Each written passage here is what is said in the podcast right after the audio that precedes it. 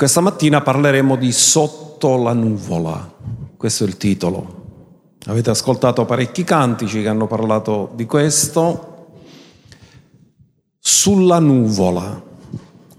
Sorge da Prima Corinzi 10 quando Paolo dice che non dobbiamo ignorare che i nostri padri sono stati tutti sotto la nuvola. L'abbiamo detto domenica scorsa e quando stavo pregando per questa domenica, il Signore mi ha proprio detto parla di questo. Quindi ho la mandato ed approvazione divina su questo. Perché vogliamo capire di più. Quindi stamattina cominceremo a spiegare due tipi di gloria Perché la domanda che ci facciamo è, quando dice la scrittura tutti hanno peccato e sono privi della gloria di Dio, e poiché la parola di Dio dice che possiamo andare di gloria in gloria, quindi significa che non c'è solo un tipo di gloria. Di quale gloria sta parlando? Quando dice che abbiamo perso la gloria. Questa è la gloria della creazione, che si chiama anche gloria principale o gloria originale, che Dio ha rivelato nella creazione. E voi vedete che Dio, la gloria di Dio è manifestata nella creazione, nella creazione che non è stata soggetta alla caduta, tutto funziona in maniera perfetta. Se vedete tutti il sistema planetario, tutto è perfetto. Tu puoi prevedere al centesimo di secondo dove si trova un pianeta, perché tutto è perfetto. Quindi quando parliamo di questa gloria, questa è la gloria originale o principale. Dio l'ha rivelata nell'Eden. Non era visibile questa gloria ma gli effetti erano visibili. Tutto era perfetto, tutto era sincronizzato, tutto funzionava nell'assoluta perfezione. Poi parleremo oggi di un altro tipo di gloria, la Shekinah gloria. Che significa questa gloria? Ma cerchiamo di fare un viaggio indietro nel tempo. Poiché noi ritorneremo a questa gloria, che è l'intenzione originale di Dio per l'uomo, Facciamo come con la macchina del tempo, se possiamo ritornare indietro ai tempi in cui Adamo viveva in questa gloria, prima della caduta. Cerchiamo di immaginare, secondo quello che la parola di Dio ci dice, come viveva Adamo nella gloria. Mi è piaciuto trovare un'espressione per descriverlo. Adamo viveva in una visione aperta.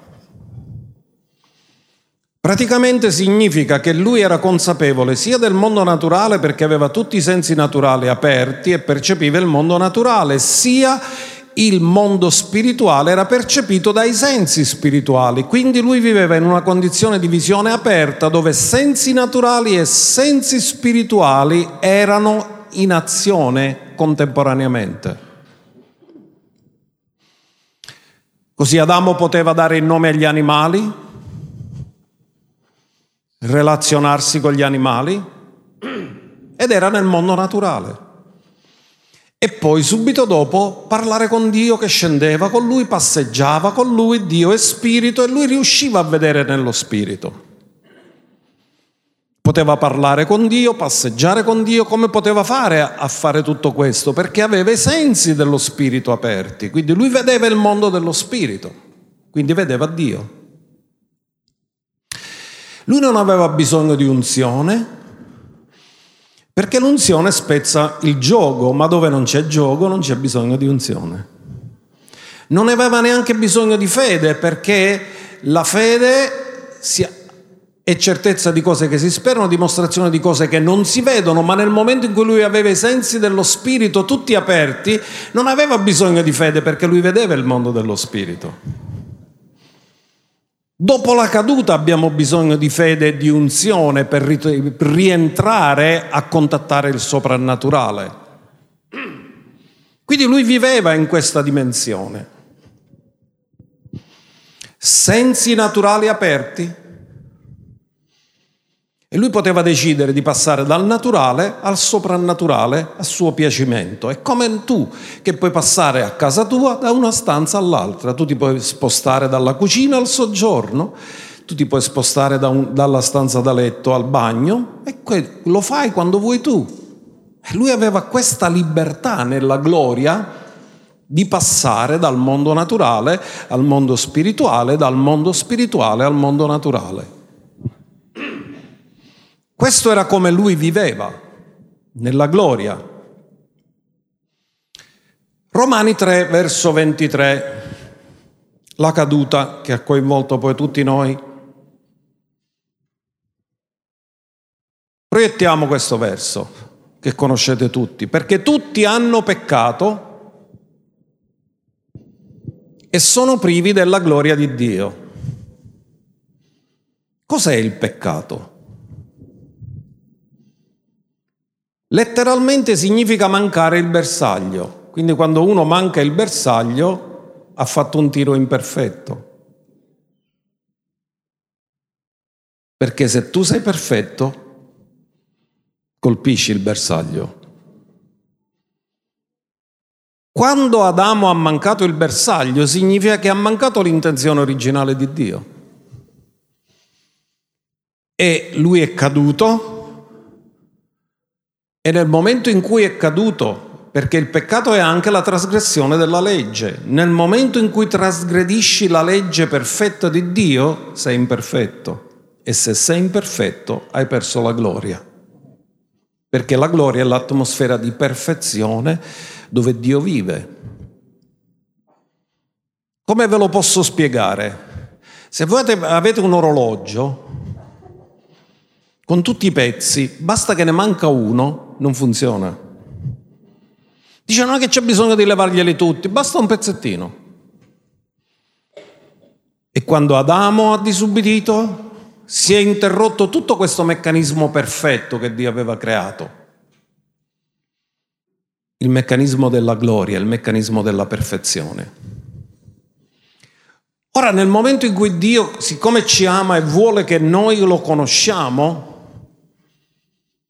come ha fatto per fare di nuovo ritornare l'uomo nel contatto con il soprannaturale, il contatto con la gloria? Si è inventato la Shekinah gloria, cioè una manifestazione tangibile della gloria, poiché l'uomo non aveva più i sensi spirituali per percepire la gloria, Dio ha cercato di manifestare la sua gloria nel naturale.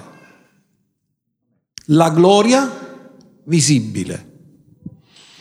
Questa gloria visibile viene chiamata la Shekinah gloria. Ed è un, ancora un'atmosfera di perfezione. In questa atmosfera di perfezione voi avete imparato che nella gloria tutto è già compiuto. Amen? I profeti sono riusciti a predire esattamente quello che sarebbe successo. Immaginate Isaia che profetizza Isaia 53, la venuta del Messia, la descrive nei minimi particolari. Come ha potuto fare lui a descrivere qualcosa che doveva succedere 700 anni dopo? Perché era nella dimensione della gloria e nella dimensione della gloria tutto già è accaduto.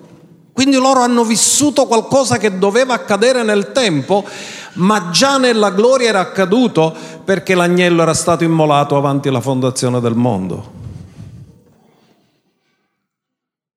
In questa atmosfera di gloria loro hanno profetizzato con dei particolari perfetti, precisi. Perché loro, Dio li ha portati in questa dimensione. La scrittura è infallibile, quindi è perfetta. E se è perfetta, chi l'ha ricevuto l'ha ricevuto in un'atmosfera di perfezione. Per ispirazione dello Spirito Santo. Ma erano nella dimensione della gloria quando loro hanno scritto. Allora, cos'è la Shekinah gloria? Quando è che la troviamo per la prima volta?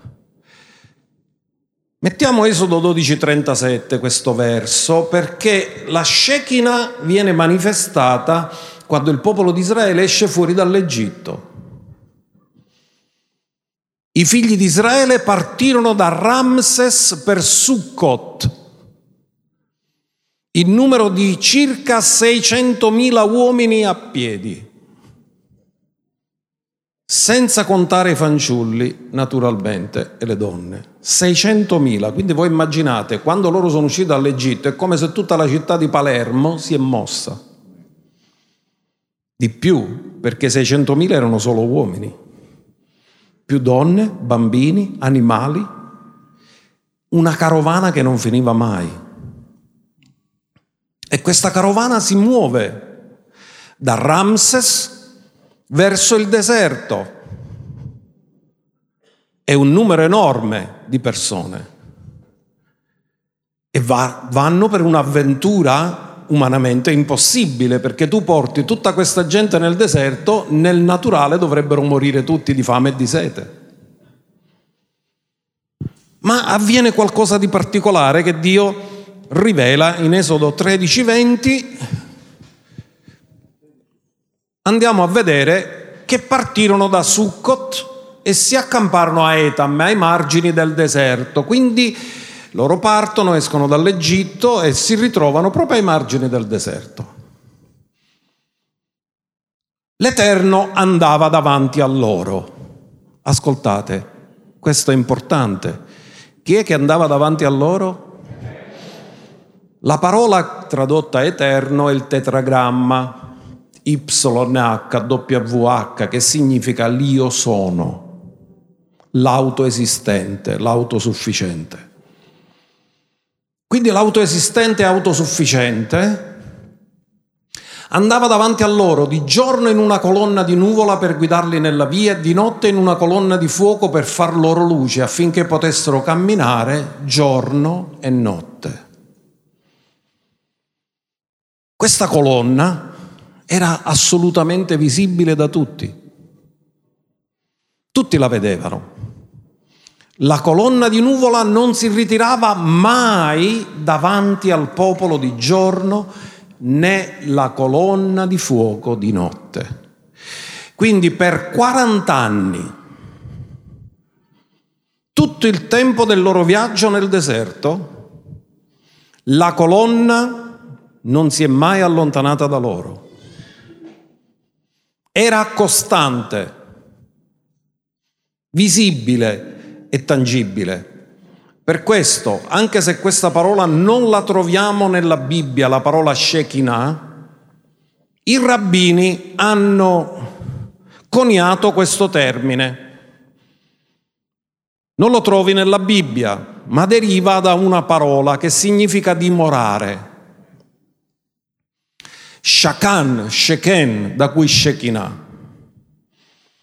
Quindi loro come noi non troviamo la parola Trinità nella Bibbia, ma si parla del Padre, del Figlio e dello Spirito Santo. La parola Shekinah non si trova, ma è stata coniata dai rabbini per descrivere la presenza della gloria di Dio dimorante quindi quando loro parlavano della Shekinah la riferivano semplicemente o alla nuvola che era manifesta, la colonna di fuoco, o alla nuvola che si trovava nel luogo santissimo sopra il propiziatorio. Perché quando il sommo sacerdote entrava per Yom Kippur a mettere il sangue nel propiziatorio, il luogo santissimo non aveva aperture naturali, non aveva finestre, era totalmente al buio. Perché nel luogo santo c'era il candelabro, ma nel luogo santissimo non c'era illuminazione naturale. E la domanda che molti si fanno è come faceva il sommo sacerdote a vedere dove era il propiziatorio per mettere il sangue se era tutto al buio. In realtà non era al buio, c'era la nuvola sopra il propiziatorio. C'era la nuvola della gloria posata sul propiziatorio e il sommo sacerdote vedeva attraverso la luce della nuvola. Quindi quando gli ebrei parlavano della Shekinah dicevano la nuvola che sta sopra il luogo santissimo nel propiziatorio. Oppure quando hanno costruito il Tempio di Salomone, era la nuvola che è scesa per suggellare la perfezione di quel Tempio, come è scesa nel tabernacolo, e questa nuvola è rimasta lì, nel luogo santissimo. Difatti, quando hanno preso l'arca, è stata presa l'arca dai filistei, loro dissero che la gloria dell'Eterno si era dipartita, i kabod, la gloria si è dipartita. Perché identificavano la gloria Shekinah che era sull'arca dimorante lì e nel momento in cui veniva rimossa l'arca veniva rimossa anche la gloria. Ora, andiamo a vedere qualche altra scrittura su questo per spiegare il discorso che significa dove Dio dimora costantemente, perché non è una visita. Nella visita tu vai e poi te ne ritorni. Ma questa era una dimora costante, per 40 anni Dio ha dimorato in mezzo a loro.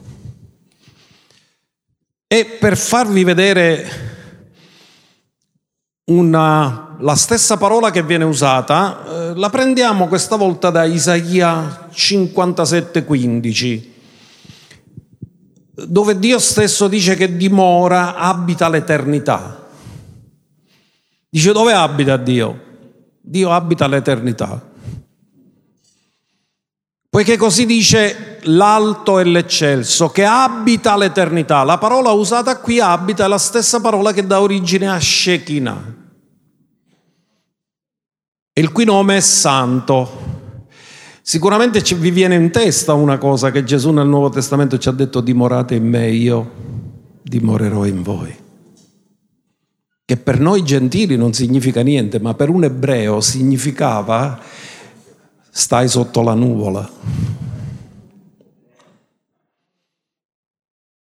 Io dimoro nel luogo alto e santo e anche con colui che è contrito e umile di spirito per ravvivare lo spirito degli umili, per ravvivare lo spirito dei contriti.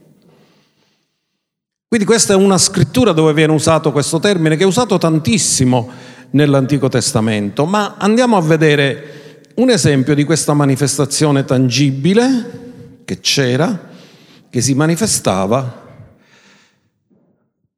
e si vede nella faccia e nella pelle di Mosè.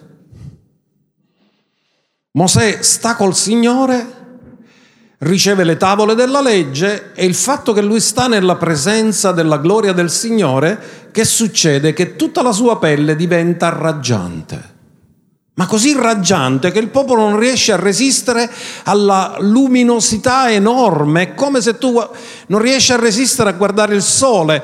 Loro gli hanno chiesto per favore a Mosè che si coprisse la faccia perché si sentivano abbagliati da, questa, da questo splendore. Andiamolo a vedere in Esodo 34, verso 29. C'è lo splendore che emanava dal volto di Mosè. Ora Mosè quando scese dal monte Sinai, scendendo dal monte Mosè aveva in mano le due tavole della testimonianza. Non sapeva che la pelle del suo volto era divenuta raggiante, poiché era stato a parlare con l'Eterno.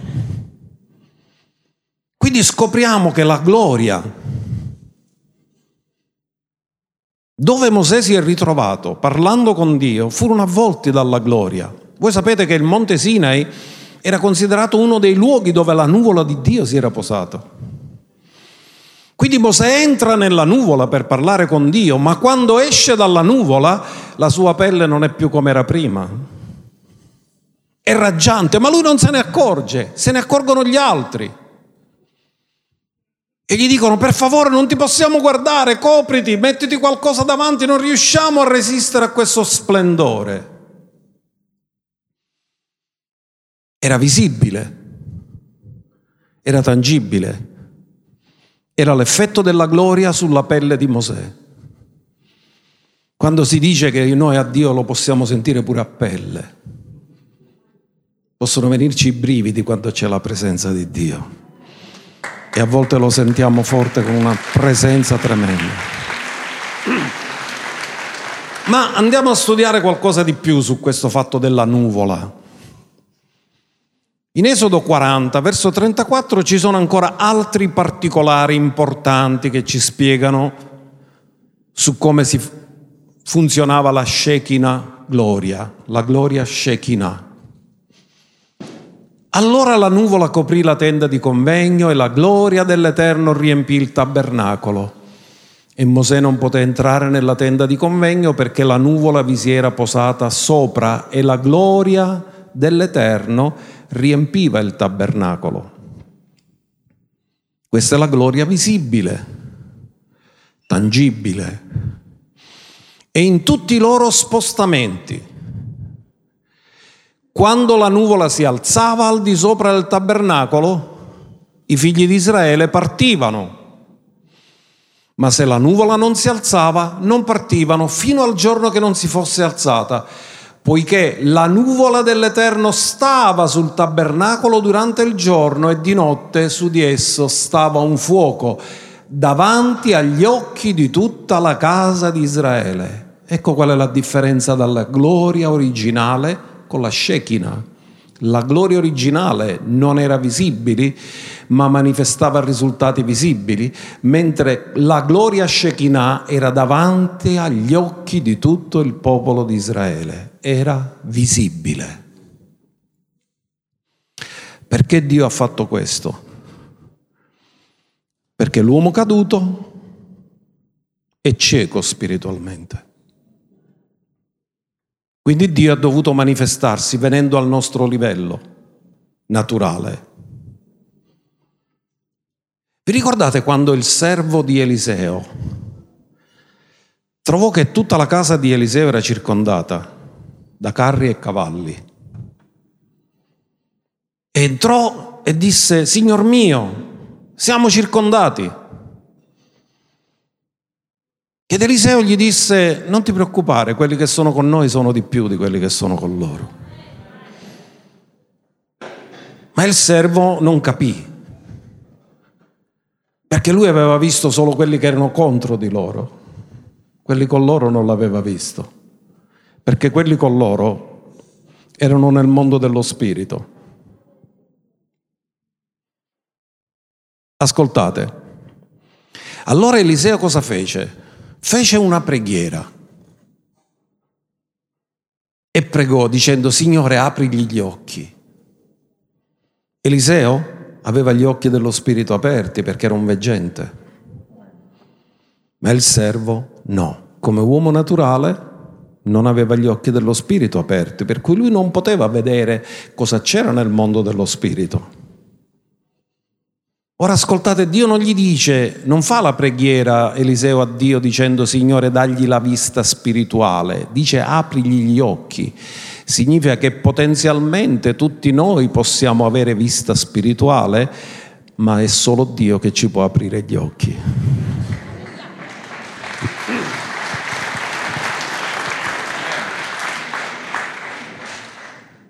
Quindi, davanti agli occhi di tutto Israele, si realizza qualcosa, che Dio camminava col suo popolo.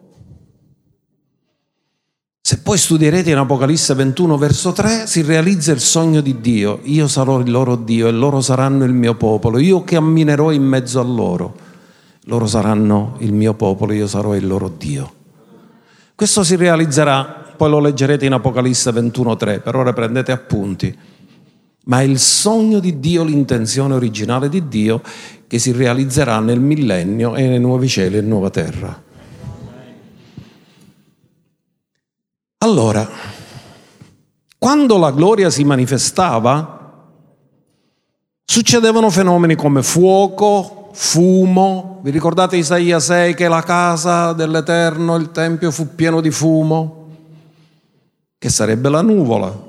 Perché a differenza della nuvola, che la, la nuvola della gloria era traslucida, cioè si poteva vedere attraverso. Era una nuvola, ma ti permetteva di vedere attraverso, perché è la luce di Dio e la luce non oscura fa vedere. Era traslucida. Non è quando c'è la nebbia e tu devi guidare con mere niente. Non è nebbia, è nuvola. Amen. Quindi Dio si rendeva tangibile ai sensi, perché era l'unico modo per farsi vedere e sentire dal popolo che avevano gli occhi dello Spirito chiusi.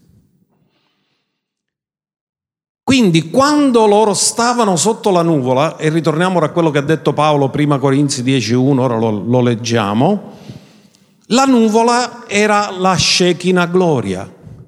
E quando stai sotto la nuvola, stai sotto la perfezione. E se stai sotto la perfezione, godi della perfezione. E questo vi spiega alcune cose che poi ora studieremo e leggeremo. Intanto prima Corinzi 10, verso 1, da dove è tratto il titolo del messaggio. Ora, fratelli, non voglio che ignoriate che i nostri padri furono tutti sotto la... I nostri padri furono tutti sotto la... Quindi il messaggio è sotto la... Tutti sotto la nuvola. E tutti passarono attraverso il mare, tutti furono battezzati per Mosè nella nuvola e nel mare, tutti mangiarono il medesimo cibo spirituale, che era la manna. Che significa la manna? Che cos'è significa? Perché non l'avevano mai visto quel cibo. Quindi quando l'hanno raccolto per la prima volta, tutti si sono chiesti, ma che cos'è? E lo chiamarono manna perché significa che cos'è? Perché era un cibo che veniva dal cielo, non era un cibo terreno, era il pane degli angeli. E poi dice, tutti bevvero alla medesima bevanda spirituale, perché bevevano dalla roccia spirituale che li seguiva, or quella roccia era Cristo. Ora voi tutti sapete la storia che a un certo punto il popolo ha sete, Dio dice a Mosè percuoti la roccia e uscirà l'acqua. Ora la roccia è stata percossa, l'acqua è uscita, ma poi loro si sono spostati da quel luogo. E il problema si sarebbe ripresentato man mano che si muovevano perché poi l'acqua non c'era più, si allontanavano dal posto dove era l'acqua. Ma cosa ci rivela la scrittura? Che la roccia li seguiva che dovunque andavano, quella roccia li seguiva. Quindi la nuvola andava avanti e la roccia andava dietro, così che c'era la provvidenza attraverso la nuvola della gloria, la roccia non li lasciava mai perché non li avrebbe mai fatti morire di sete, la roccia si muoveva insieme con loro e l'acqua ce l'avevano dovunque andavano.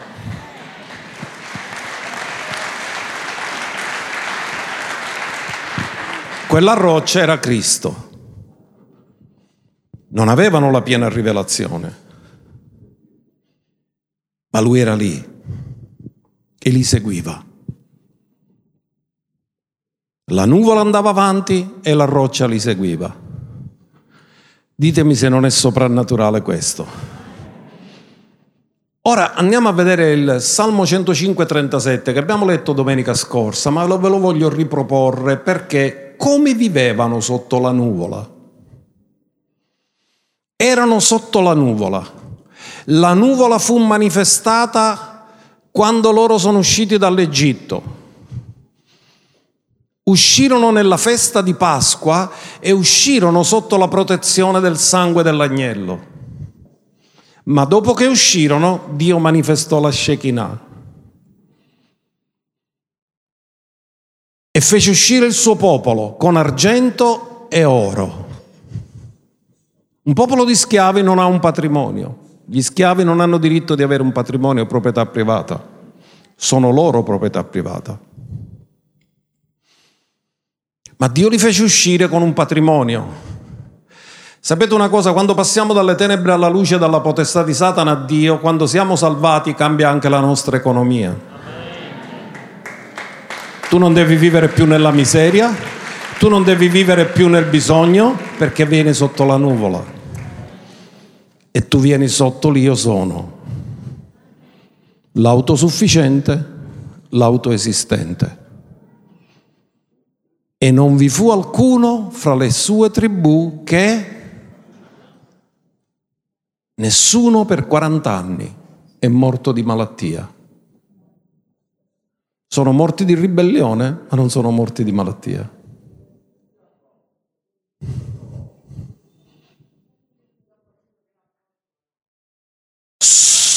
Per favore.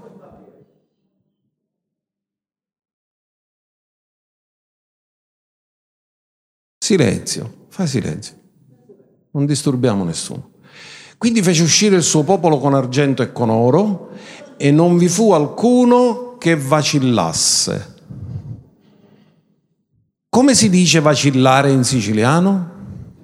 Annarboleare. Non vi fu alcuno che annarboleava.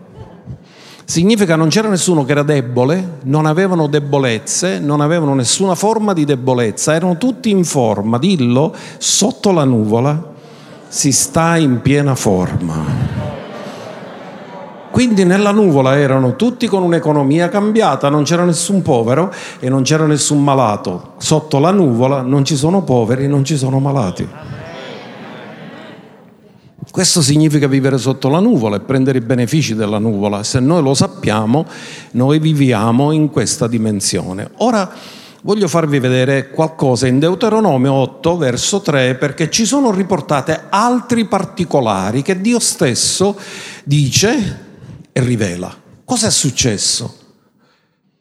Così egli ti ha umiliato. Che significa ti ha umiliato? Noi veniamo umiliati quando non dipendiamo più dalla nostra autosufficienza. Quando dobbiamo dipendere dagli altri, siamo umiliati. Quindi Dio cosa ha fatto? Loro non vivevano più di lavoro, e ricevevano un salario oppure il cibo, perché erano schiavi, venivano campati dal faraone. Nel momento in cui escono non dipendono più dal loro lavoro. Difatti nel deserto per 40 anni nessuno ha lavorato, nessuno ha seminato, nessuno ha piantato. Quindi loro hanno dovuto imparare un nuovo modo di vivere sotto la nuvola.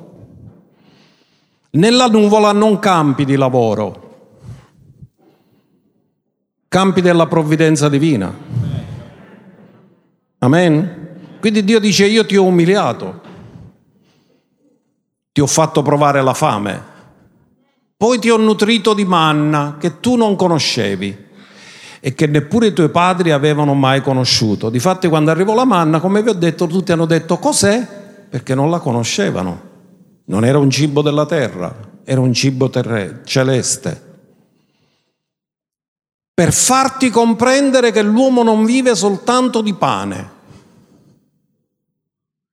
ma di ogni parola che procede dalla bocca dell'Eterno. In altri termini, Dio cosa ha voluto insegnare durante tutto questo tempo? Che la vita dell'uomo non è legata a quello che fa l'uomo, ma al fatto di credere quello che Dio ha detto. Che l'uomo vive di ogni parola che procede dalla bocca dell'Eterno. Come hanno vissuto loro nel deserto? Perché la bocca dell'Eterno ha parlato e ha provveduto. E poi guardate il verso 4, questo è fantastico, perché significa interrompe le leggi del tempo. Il tuo vestito non ti si è logorato addosso. Non c'erano mercatine nel deserto perché i vestiti non invecchiavano. non ti dovevi cambiare. E il tuo piede non si è gonfiato durante questi 40 anni. I vestiti non si logoravano? Dice, ma c'erano i bambini, i vestiti crescevano insieme con i bambini, gli crescevano i piedi, le scarpe gli crescevano insieme ai piedi. E non avevano bisogno di niente, stavano sotto la nuvola. E nella nuvola, sotto la nuvola, erano pienamente provveduti. Ognuno lo dica, sotto la nuvola siamo pienamente provveduti.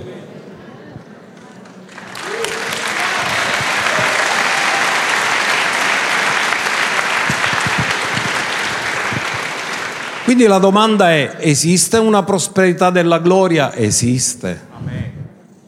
Andiamolo a vedere che cosa è avvenuto dopo che l'arca era stata presa dai Filistei e durante tutto il tempo del re Saul nessuno si è preoccupato di andare a recuperare l'arca, ma Davide si occupò di recuperare l'arca, solo che Davide aveva questo desiderio che era santo, ma non sapeva i modi come trasportare l'arca perché non si era documentato qual era il modello che Dio aveva dato. E la fece trasportare attraverso un carro. Ma Dio aveva detto che l'arca si portava in spalla e solo i leviti lo potevano fare. Quindi Uzza, che vede che l'arca sta cadendo dal carro, stende la mano, la tocca e muore lui. Perché ciò che Dio ordina come modello, tu non puoi alterare i modelli di Dio. Ogni volta che vai contro i modelli di Dio, si rompe la perfezione. E quando si rompe la perfezione, entra la legge della morte come il salario del peccato è la morte. Quindi cosa fa Davide? Quando vedono che questa cosa succede, Davide va in crisi e dice come mai Uzza è morto? E non sanno che fare dell'arca. Interrompono il trasporto e la portano a casa di un certo Obed Edom, un levita di Gat. Andiamolo a vedere questo verso perché avviene qualcosa di particolare che attira l'attenzione di Davide. In 2 Samuele 6, 11 e 12, l'arca del Signore rimase tre mesi in casa di Obed Edom, a Gat.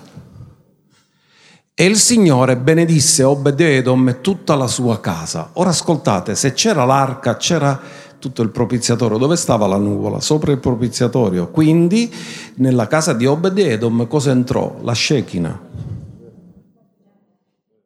Entrò la Shekina. E fu detto a re Davide. Perché la Shekina cosa fece? Benedisse Obed-Edom e tutta la sua casa. Allora fu detto al re Davide, il Signore ha benedetto la casa di Obed-Edom e tutto quel che gli appartiene a motivo dell'arca di Dio. È stato benedetto in tutto, tutto quello che gli apparteneva, la sua casa, i suoi familiari, i suoi parenti. Questi stavano godendo la, la nuvola, erano sotto la nuvola.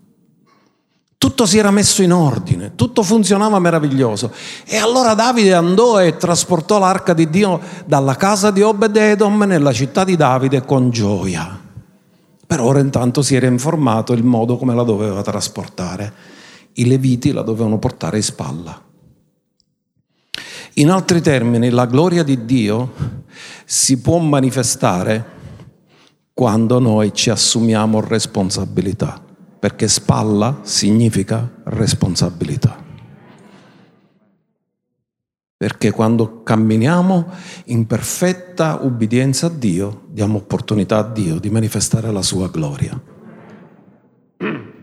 Ora andiamo al verso che conosciamo di più perché nel Nuovo Testamento. Filippesi 4:19. Ora ascoltate cosa dice. Ora quando? Ognuno dica? Ora è il tempo della fede. Ora la fede è. Ora il mio Dio supplirà ogni vostro bisogno. Quindi ora è il tempo della fede, supplirà sono i bisogni che avrai nel futuro. Supplirà ogni vostro bisogno secondo le sue ricchezze in gloria in Cristo Gesù. Ognuno dica c'è prosperità nella gloria. Perché Dio dice, e dopo tutto quello che abbiamo detto, possiamo capire meglio perché Paolo ha detto questo. Perché quando si vive sotto la gloria, si vive avendo tutti i propri bisogni soddisfatti. Dio supplirà a ogni nostro bisogno secondo le sue ricchezze, non secondo il mio conto corrente, ma secondo le sue ricchezze in gloria.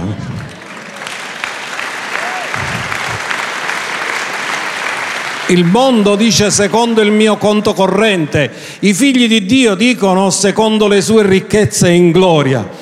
Dillo, Dio supplirà ogni mio bisogno secondo le sue ricchezze in gloria. Nella gloria Dio risponde a tutti i bisogni come ha fatto per il popolo di Israele. Stavano sotto la nuvola. Gli è mancato qualcosa? No. Tutto avevano. Quindi, come funziona la gloria? Ci sono delle leggi che regolano la gloria? No. C'è misura di fede e come funziona la fede. C'è misura di unzione e come funziona l'unzione. Ma la gloria non è gestita dall'uomo. Non c'è una legge per la gloria, perché Dio le leggi le fa per gli altri, non le fa per se stesso. La gloria è gestita dalla sovranità di Dio. La gloria è gestita dalla stanza del trono. E Lui è l'unico che ha la prerogativa di gestire la gloria. Ora, noi siamo chiamati alla gloria. Quanti di voi ci credete? chiamati alla perfezione. E in questo mondo, per entrare nel soprannaturale, ci possiamo entrare tramite fede, unzione e gloria. Ma nel mondo a venire, quello che oggi è un'esperienza diventa la normalità. Dove è scritto in Ebrei 6.5? Dice che oggi gustiamo come un antipasto quello che un giorno sarà definitivo. E hanno gustato la buona parola di Dio e le potenze del mondo a... Quindi noi qui prendiamo l'antipasto di quello che invece diventerà normale nel mondo a venire. E nel mondo a venire tutti noi cammineremo nella gloria. Oggi possiamo avere delle esperienze ma poi diventerà qualcosa che sarà costante sempre. Perché? Perché stiamo aspettando la perfezione. Noi non viviamo nella perfezione, viviamo nell'imperfezione. Per chi siamo tutti insoddisfatti e ci sentiamo che in questo mondo ormai non ci troviamo più bene?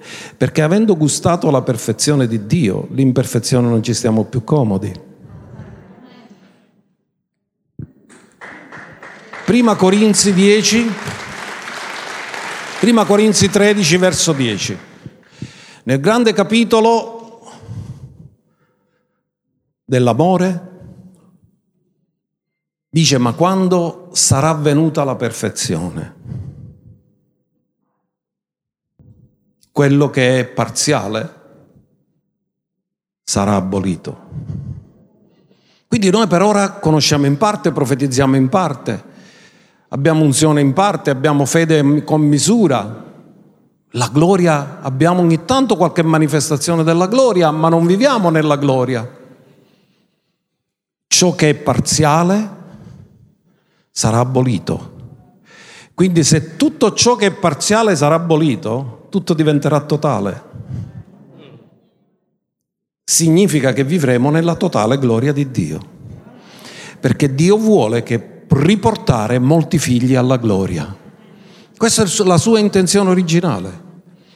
Ed è la gloria originale, la gloria che lui ha manifestato nella creazione.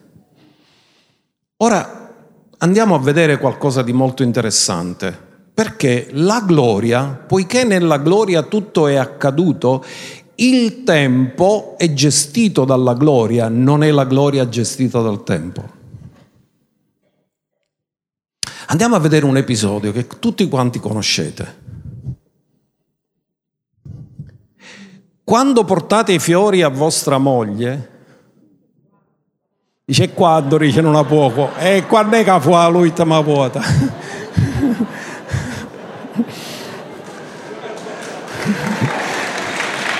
Vabbè, c'è un fratello che ha detto io ci puntavo le plastica così non ci siccano mai.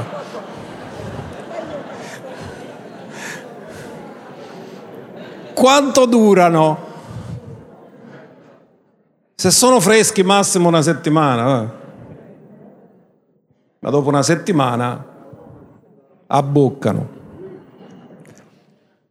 Perché c'è un processo naturale, non possono durare a lungo. Quindi che è successo? Che qui questa volta, in questa occasione, Gesù si mette a profetizzare su un fico. Parla col fico. Ed è una cosa che succede di straordinario, è che il fico si secca entro 24 ore. Non lo sappiamo a che ora è stato fatto il giorno prima, però dice che il giorno dopo, sapete come nei film quando fanno una scena e poi ci mettono il giorno dopo. Andiamo a calarci in questa situazione. Il giorno seguente, usciti da Betania, gli ebbe fame. E vedendo da lontano un fico che aveva delle foglie, andò a vedere se vi trovasse qualcosa, ma avvicinatosi adesso non vi trovò altro che foglie perché non era il tempo dei fichi. Ora ognuno dica tempo. E tu dici, se non era il tempo dei fichi, perché Gesù ci ha cercato i fichi? perché gli alberi sono stati fatti e nell'intenzione originale di Dio, quando Adamo aveva bisogno di qualcosa, lui aveva, governava il tempo e l'albero gli doveva fare i fichi subito. Perché i processi nella gloria erano abbreviati o erano accelerati o erano decelerati. In altri termini, il tempo serviva ai desideri di Adamo. L'ultimo Adamo arriva, non è il tempo dei fichi. In altri termini, il fico ha mancato l'appuntamento col suo creatore. Perché incontrando il suo creatore doveva trovarsi pronto a fargli avere i frutti. Allora Gesù rivolgendosi al fico disse, nessuno mangi mai più frutto da te in eterno. Fermati un attimo, i fichi sono eterni? No. Cosa ha maledetto Gesù? La religione apparenza senza sostanza. Le persone vanno a cercare qualcosa e non la trovano, vanno a cercare frutto e trovano solo foglie. Delusione. Gesù ha maledetto la delusione della religione. E disse nessuno mangi mai più frutto da te in eterno. E i suoi discepoli l'udirono. Ma cosa avviene dopo? dal verso 20, il mattino seguente. Lì dice il giorno dopo, ma non dice l'orario, però dice qua il mattino seguente. Ripassando vicino al fico, lo videro non arrabbiato, seccato, il fico era seccato, no? Baisa, no. Seccato fin dalle radici. Ora io voglio dirvi una cosa, il giorno prima Gesù ha parlato, è normale che un albero secchi in meno di 24 ore? Perché? Significa che quando Gesù ha parlato, una parola profetica nella gloria, il tempo si è messo al servizio delle parole e non erano il tempo che ha governato le cose, era Gesù che ha governato il tempo.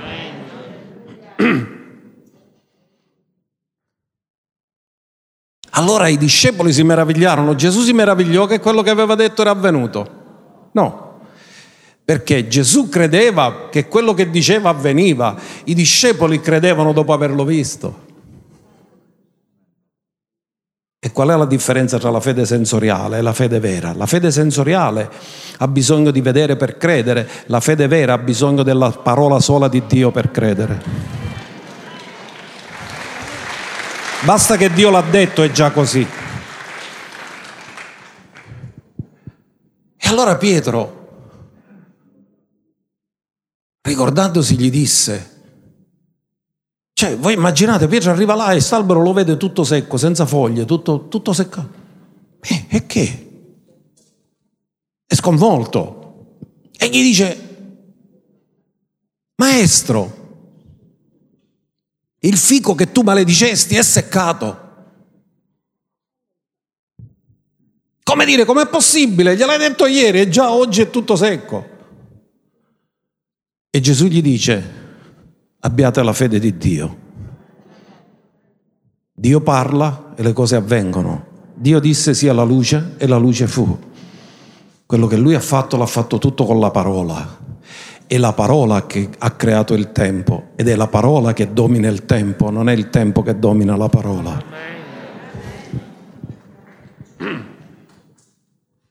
Quindi,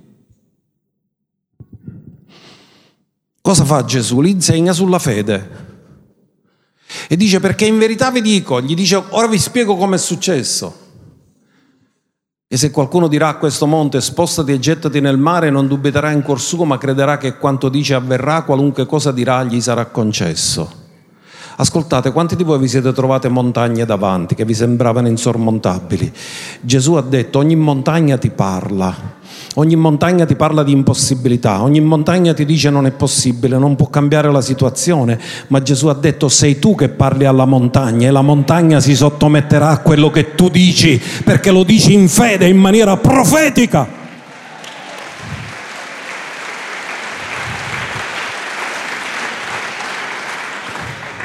E qualunque cosa dirà, gli sarà concesso, perché niente è impossibile a chi crede. Tutto è possibile a chi crede.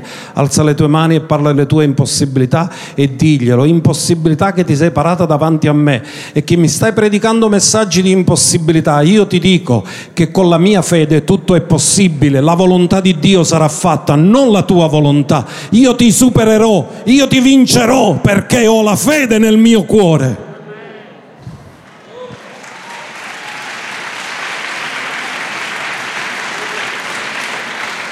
Poi Gesù lo applica alla preghiera dicendo perciò vi dico tutte le cose che voi domandate pregando, perché Gesù non ha pregato per fare seccare il fico, ha parlato. E lui ha detto la stessa cosa che funziona quando parli, profeticamente funziona nella preghiera. Tutte le cose che voi domanderete pregando, credete di riceverle quando avete pregato e voi le otterrete. In altri termini, è la fede che gestisce il tempo. Tu lo dici ora e da quel momento il tempo si mette al tuo servizio per farti avere quello che hai detto.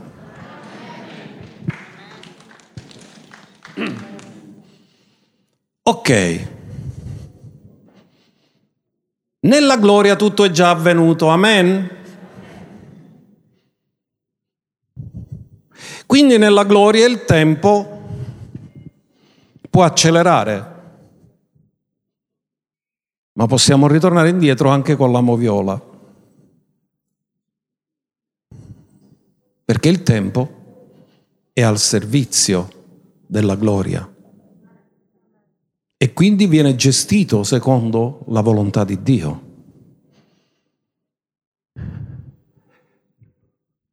Perché sto dicendo che ci possono essere cose che accelerano? Il seminatore semina e subito dopo c'è la raccolta. Quindi significa che vengono annullate le stagioni. Questo è riportato in Amos, che il seminatore è vicino a chi miete.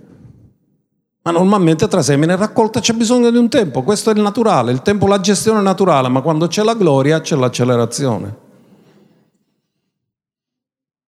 Il tempo viene gestito dalla gloria. Ora vi voglio fare due esempi dove Dio ha riportato indietro due donne che erano diventate sterili, erano sterili e non erano neanche nell'età di essere fertili, nella vecchiaia e dalla vecchiaia le ha riportate all'età della fertilità. Come vedete ci può essere un'accelerazione, una decelerazione perché si adempia la volontà di Dio. Andiamo a studiare l'episodio di Zaccaria ed Elisabetta. Chi erano Zaccaria ed Elisabetta? Erano i genitori di Giovanni Battista. Giovanni Battista non è nato da una coppia normale, è nato da una coppia sterile, non solo, ma i suoi genitori erano pure anziani, impossibilitati, secondo l'uomo, di ricevere figli. Andiamo a studiare Luca 1.6 e voglio dare incoraggiamento ad alcune persone che dicono forse c'è qualcosa sbagliato nella mia vita. Beh, qualcosa sbagliato c'è sempre nella nostra vita perché ancora nessuno è diventato perfetto. Però vi dico una cosa, che queste persone non per, erano sterili perché avevano fatto qualche peccato, anzi la Bibbia dice che erano giusti, perché le afflizioni possono essere pure per i giusti, molte sono le afflizioni del giusto, ma l'Eterno lo libera da tutte. Erano entrambi giusti agli occhi di Dio, camminando irreprensibili in tutti i comandamenti e le leggi del Signore. Zaccaria era sacerdote ma non avevano figli, perché Elisabetta era sterile ed entrambi erano già avanzati in età. Quindi uno può dire sterile, però a me è giovane, no, sterile e vecchia. Quindi che cosa sono? Messaggi di impossibilità. Eh vabbè, ormai se dovevano averlo il figlio lo dovevano avere quando erano giovani, ora che sono vecchi ormai la bottega è chiusa. Hanno trovato chiuso. Ma cosa è successo? È successo che è intervenuta la parola di Dio. E nel verso 36 voi sapete tutta la storia, Zaccaria diventa muto perché non può credere a quello che gli viene detto, perché lui, tutti noi ragioniamo secondo il tempo naturale, secondo ragionamenti naturali. Arriva l'angelo, gli porta un messaggio e chi lui dice no, non puoi essere. E l'angelo ci suggerisce, sta diventa muto, un parlare più perché se tu parli, parli contrario che tu dice il Signore, meglio che stai muto. Ed ecco Elisabetta tua parente, questo è il messaggio alla cugina di Elisabetta che era Maria, madre di Gesù, ha anch'ella concepito un figlio nella sua vecchiaia. Nella vecchiaia si concepisce. Non è naturale, ma è soprannaturale. Per concepire significa Dio l'ha fatta ritornare in un'età dove era fertile. Quindi ti può accelerare o ti può riportare indietro perché la gloria gestisce il tempo o in avanti o indietro secondo il proposito di Dio.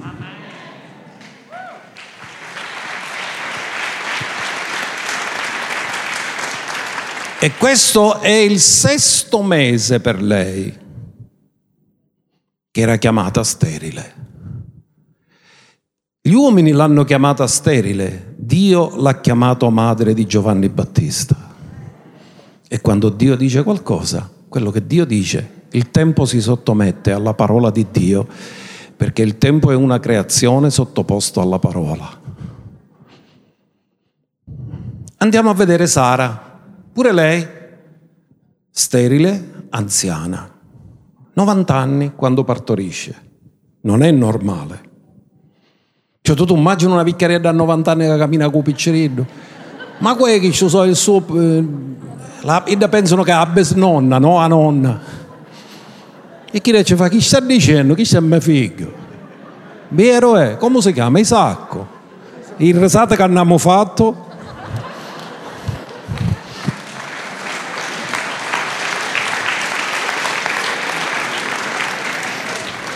Genesi 21 verso 1. L'Eterno visitò Sara una cosa che ti visita un ginecologo e un'altra cosa che ti visita Dio. Come aveva detto. E l'Eterno fece a Sara come aveva promesso. E Sara concepì e partorì un figlio ad Abramo nella sua vecchiaia, al tempo stabilito che Dio gli aveva detto, perché Dio disse ad Abramo, fra qui a un anno io verrò e Sara abbraccerà un figlio. E al tempo stabilito è avvenuto. Andiamolo a vedere nei campioni della fede, in Genesi, in Ebrei 11:11, 11, perché qui ti spiega che Sara ha agito per fede. Perché ha agito per fede? Perché ha reputato fedele colui che aveva fatto la promessa. Cioè, per reputare fedele Dio che fa la promessa, significa che tu non guardi più i sensi naturali, perché mica non lo sapeva che età aveva. E non è che abbia avuto bisogno di guardare la carta d'identità per ricordarselo. Però ha detto, se Dio l'ha detto, avverrà quello che Dio ha detto. E quando Dio parla, il tempo si sottomette. Per fede anche Sara stessa, benché avesse oltrepassato l'età. È un modo molto gentile per dire che era in menopausa da molto tempo. Ricevette forza per concepire il seme e partorì, perché ritenne fedele colui che aveva fatto la promessa. In altri termini, Sara ha detto, secondo il tempo naturale è impossibile, ma poiché Dio l'ha detto, Dio mi farà ritornare fertile, anche se ho la mia età e sono vecchia, non ha importanza. Il tempo viene gestito dalla parola di Dio, non è la parola di Dio che è influenzata dal tempo.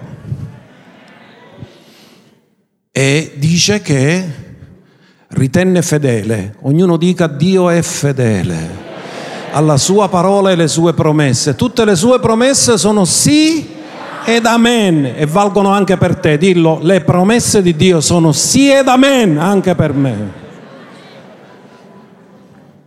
Perciò da un solo uomo, Abramo, e questi come se fosse morto perché aveva quasi cent'anni, ora a cent'anni un uomo può ancora essere fertile, però chiaramente non è come quando è giovane.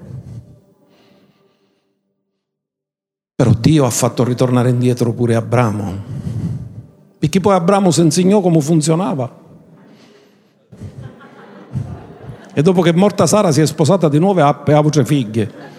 Lezione di fede la subito.